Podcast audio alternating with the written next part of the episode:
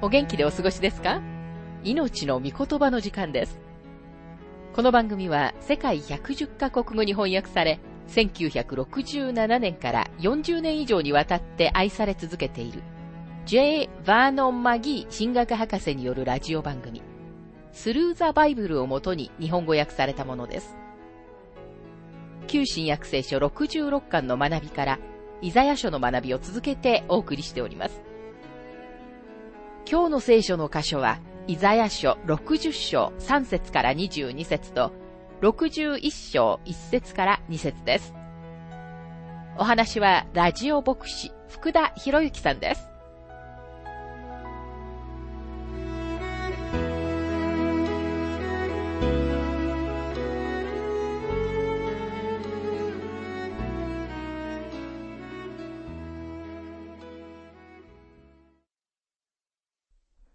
イザヤ書60章の学びをしていますが3節国々はあなたの光のうちに歩み、王たちはあなたの輝きに照らされて歩む。最大のリバイバル、つまり最も偉大な神様への立ち返りは、これから将来に起こると信じています。ローマ人への手紙一章の15節でパウロは次のように述べています。もし彼らの捨てられることが世界の和解であるとしたら、彼らの受け入れられることは死者の中から生き返ることでなくて何でしょう？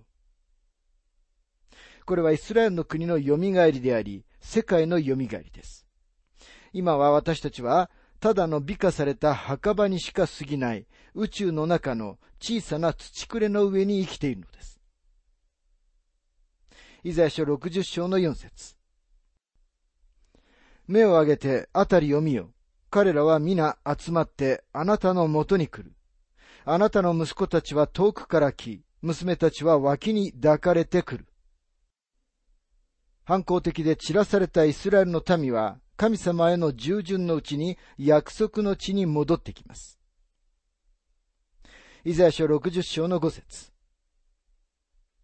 その時あなたはこれを見て、晴れやかになり、心は震えて喜ぶ。海の富はあなたのところに移され、国々の財宝はあなたのものとなるからだ。すべての民族が陸伝いに、または海から、そして空からエルサレムに向かっている偉大な光景を見ます。これは世界の驚きの時となります。イザヤ書60章の6節ラクダの大群、ミディアンとエファの若いラクダがあなたのところに押し寄せる。これらシェバから来る者は皆、金と入句を携えてきて、主の苦しい見業を述べ伝える。もう一度賢者たちが東からだけでなく、世界中すべてのところから、あがない主のために金と入香の贈り物を携えてやってきます。しかし彼らは没薬を持ってくることはありません。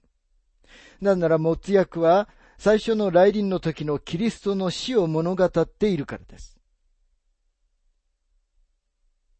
イザヤ書60章の7節ケダルの羊の群れも皆、あなたのところに集まり、ネバヨテのお羊は、あなたに仕え、これらは受け入れられる生贄として私の祭壇に捧げられる。私は私の美しい家を輝かす。この箇所についてマギー博士は次のように述べています。羊の群れは生贄のためにエルサレムに運ばれてきます。千年王国では生贄がもう一度制定されます。このことは一部の人たちには受け入れるのが難しいかもしれませんが、旧約聖書はこの点についてとてもはっきりしています。例えば、エゼキエル書40章の44章を読んでください。旧約聖書では、生贄は将来の主の死を指し示していたように、これらの生贄は過去のキリストの死を指し示すのではないかと私は思います。どちらも同じ意味を持つことになるのです。イザヤ書60章の8節雲のように飛び、巣に帰る鳩のように飛んでくるものは誰かもし聖書の中に飛行機を暗示する予言があるとすれば、この箇所ではないかと思います。でも直接には、この箇所は海の船のことを指しているのだと思います。イスラエルよりも東からやってきたユダヤ人たちは、自分たちがアメリカの飛行機でイスラエルの地に運ばれたとき、この予言が成就したと考えましたが、これは今日起こっていることを指しているのではありません。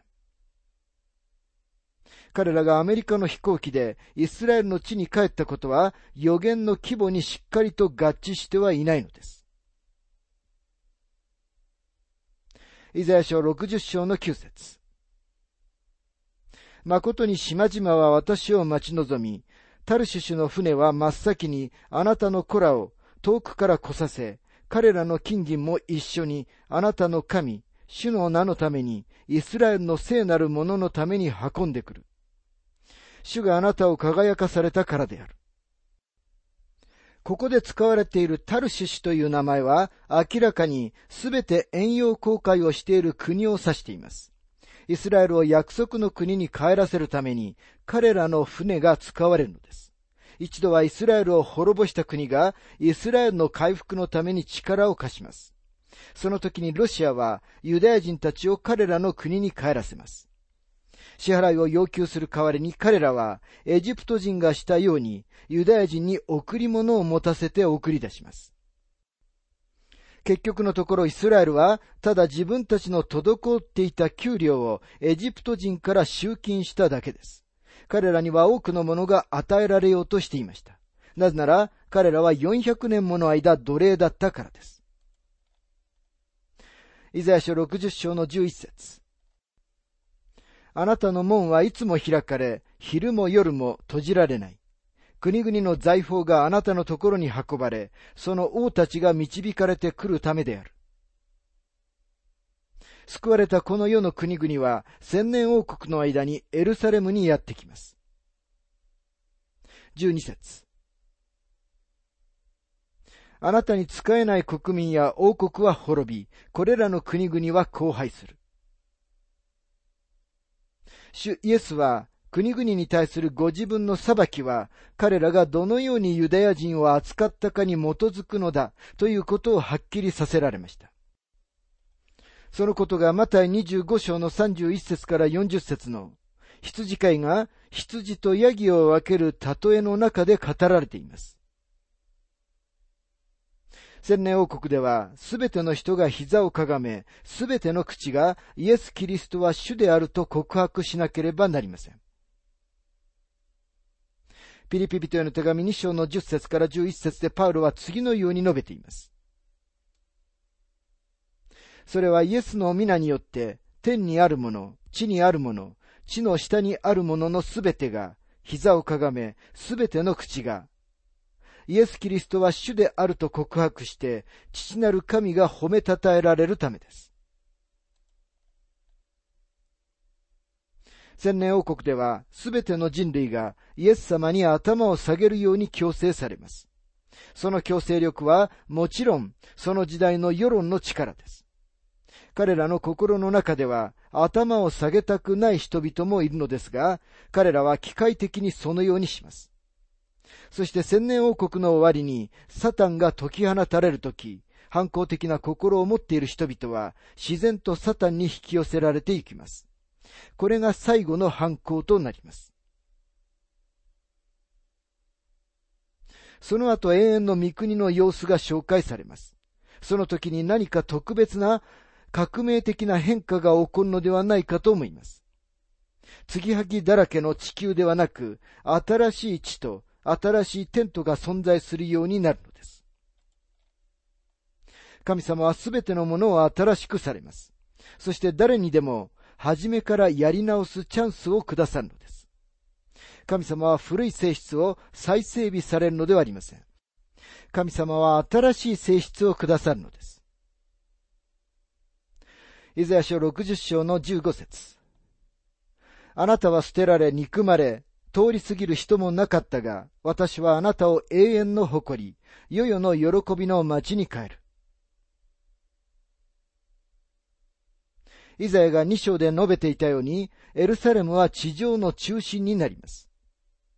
そしてその日とても多くの祝福がやってくるのです。イザヤ書60章の16節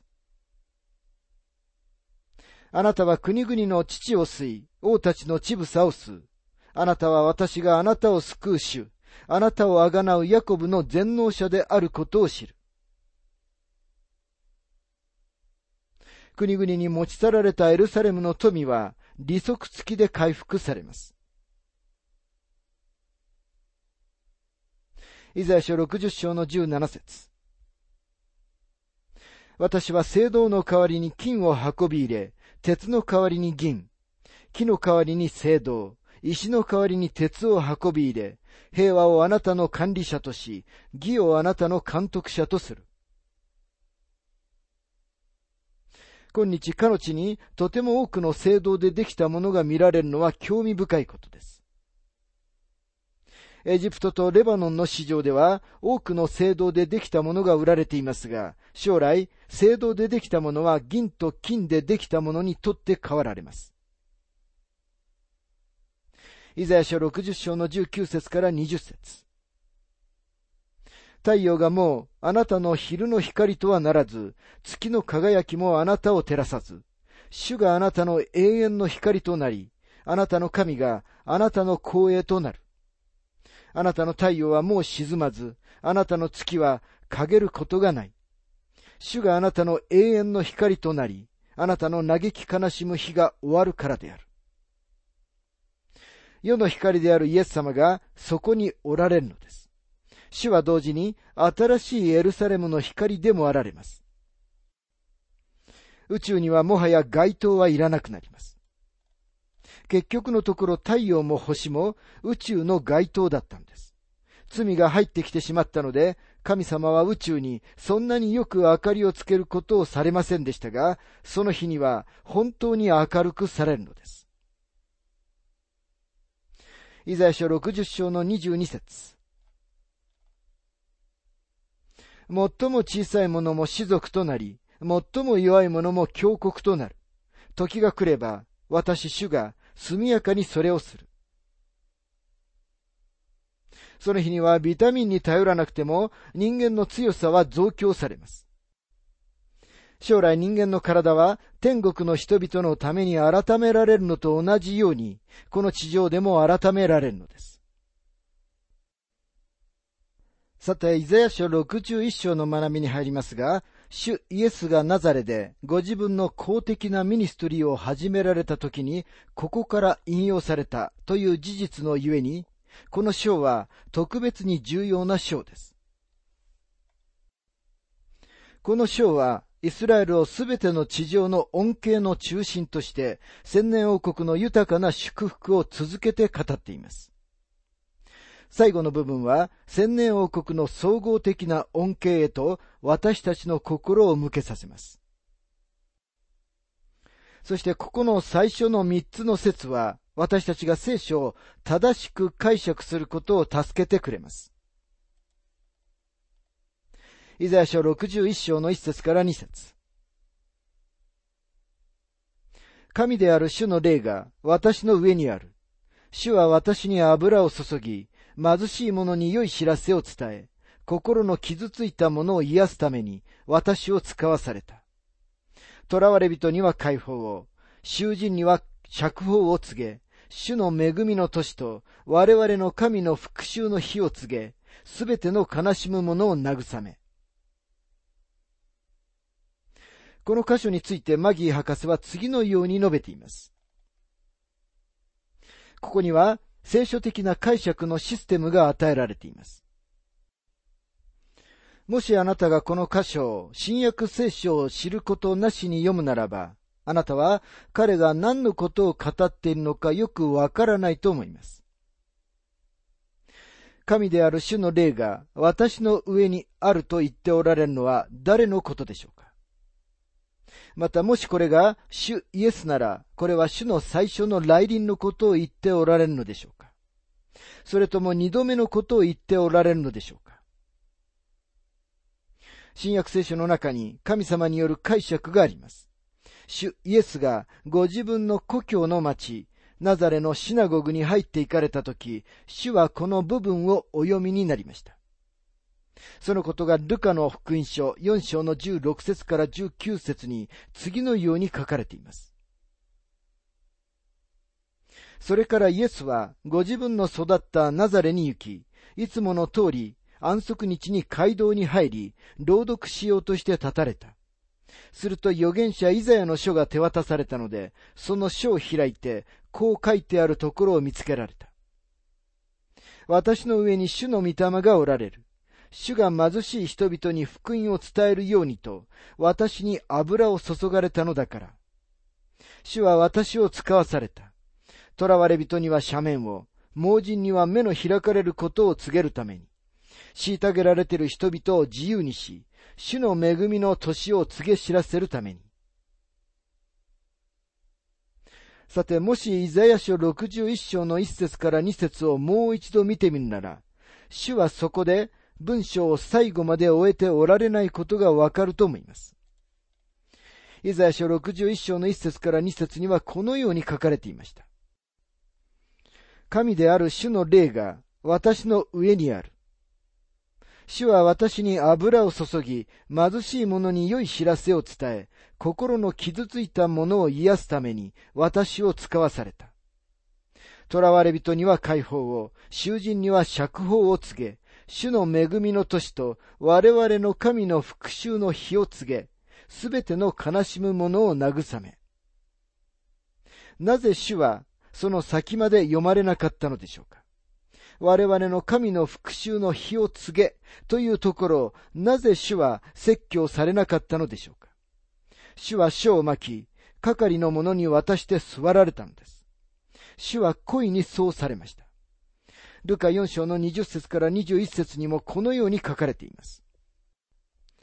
イエスは書を巻き、係の者に渡して座られた。街道にいる皆の目がイエスに注がれた。イエスは人々にこう言って話し始められた。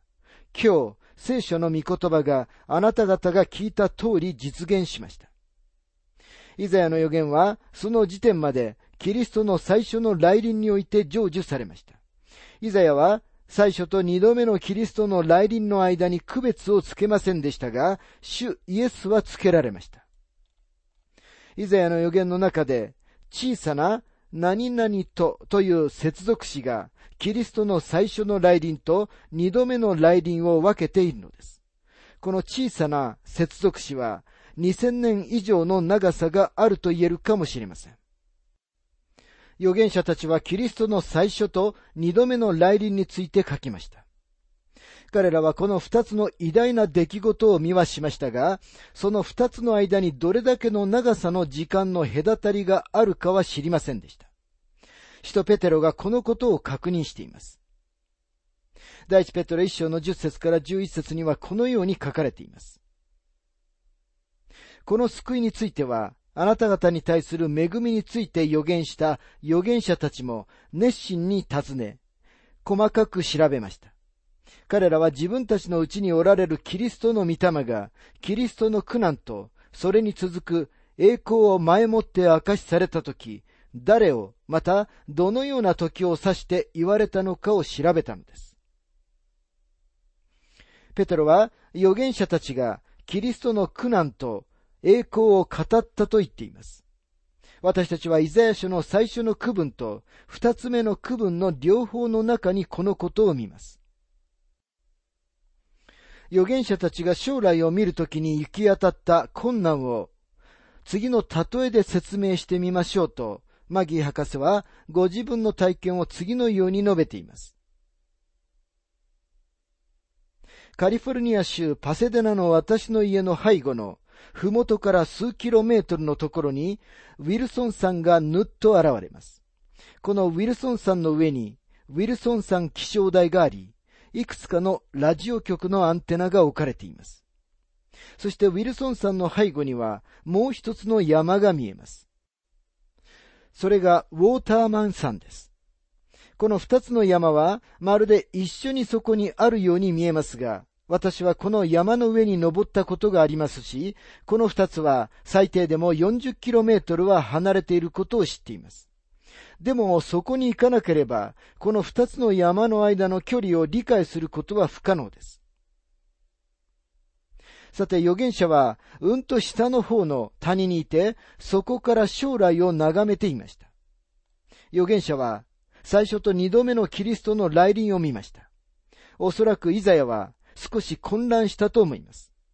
一息で、どうやって彼は、主が心の傷ついたものを癒し、牢を開き、それと同時に神様の復讐の日を宣告することができるというのでしょうか。もし預言者が今日、私たちが立っている場所に立っていたなら、理解することができたと思います。私たちはキリストの最初の来臨と第二の来臨の狭間の谷に立っているのです。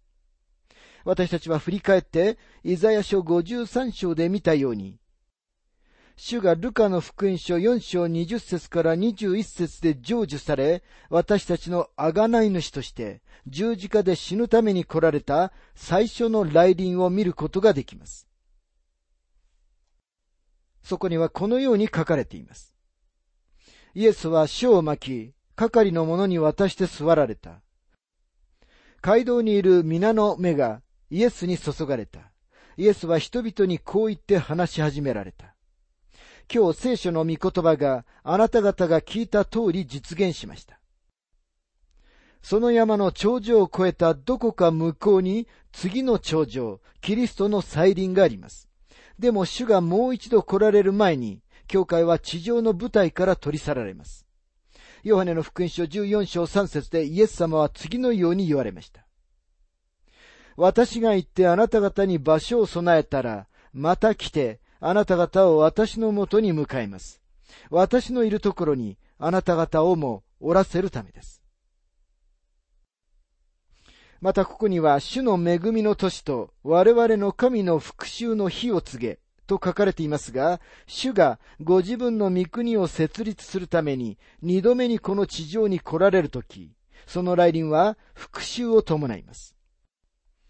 63章で主が神様の怒りの酒舟を踏んでおられるのを見ます。それは決して綺麗な光景ではありません。神様は綺麗な光景になるなどとは言われませんでした。でもキリストはこの地上にある反抗をやめさせられます。お分かりのように、この小さな地球は今も主の支配のもとにあるのです。主は王であられ、いつの日か再び来られて、すべての反抗をやめさせられます。それが我々の神の復讐の日なのです。またここには、すべての悲しむ者を慰めとありますが、復讐の日を宣言されたそのすぐ後に、主は悲しむ者を慰められると言われます。悲しむ者とは、自分たちの罪を嘆く者、心の内にもっと良い日を願い求める者、そして主に従順になりたいと願う者のことです。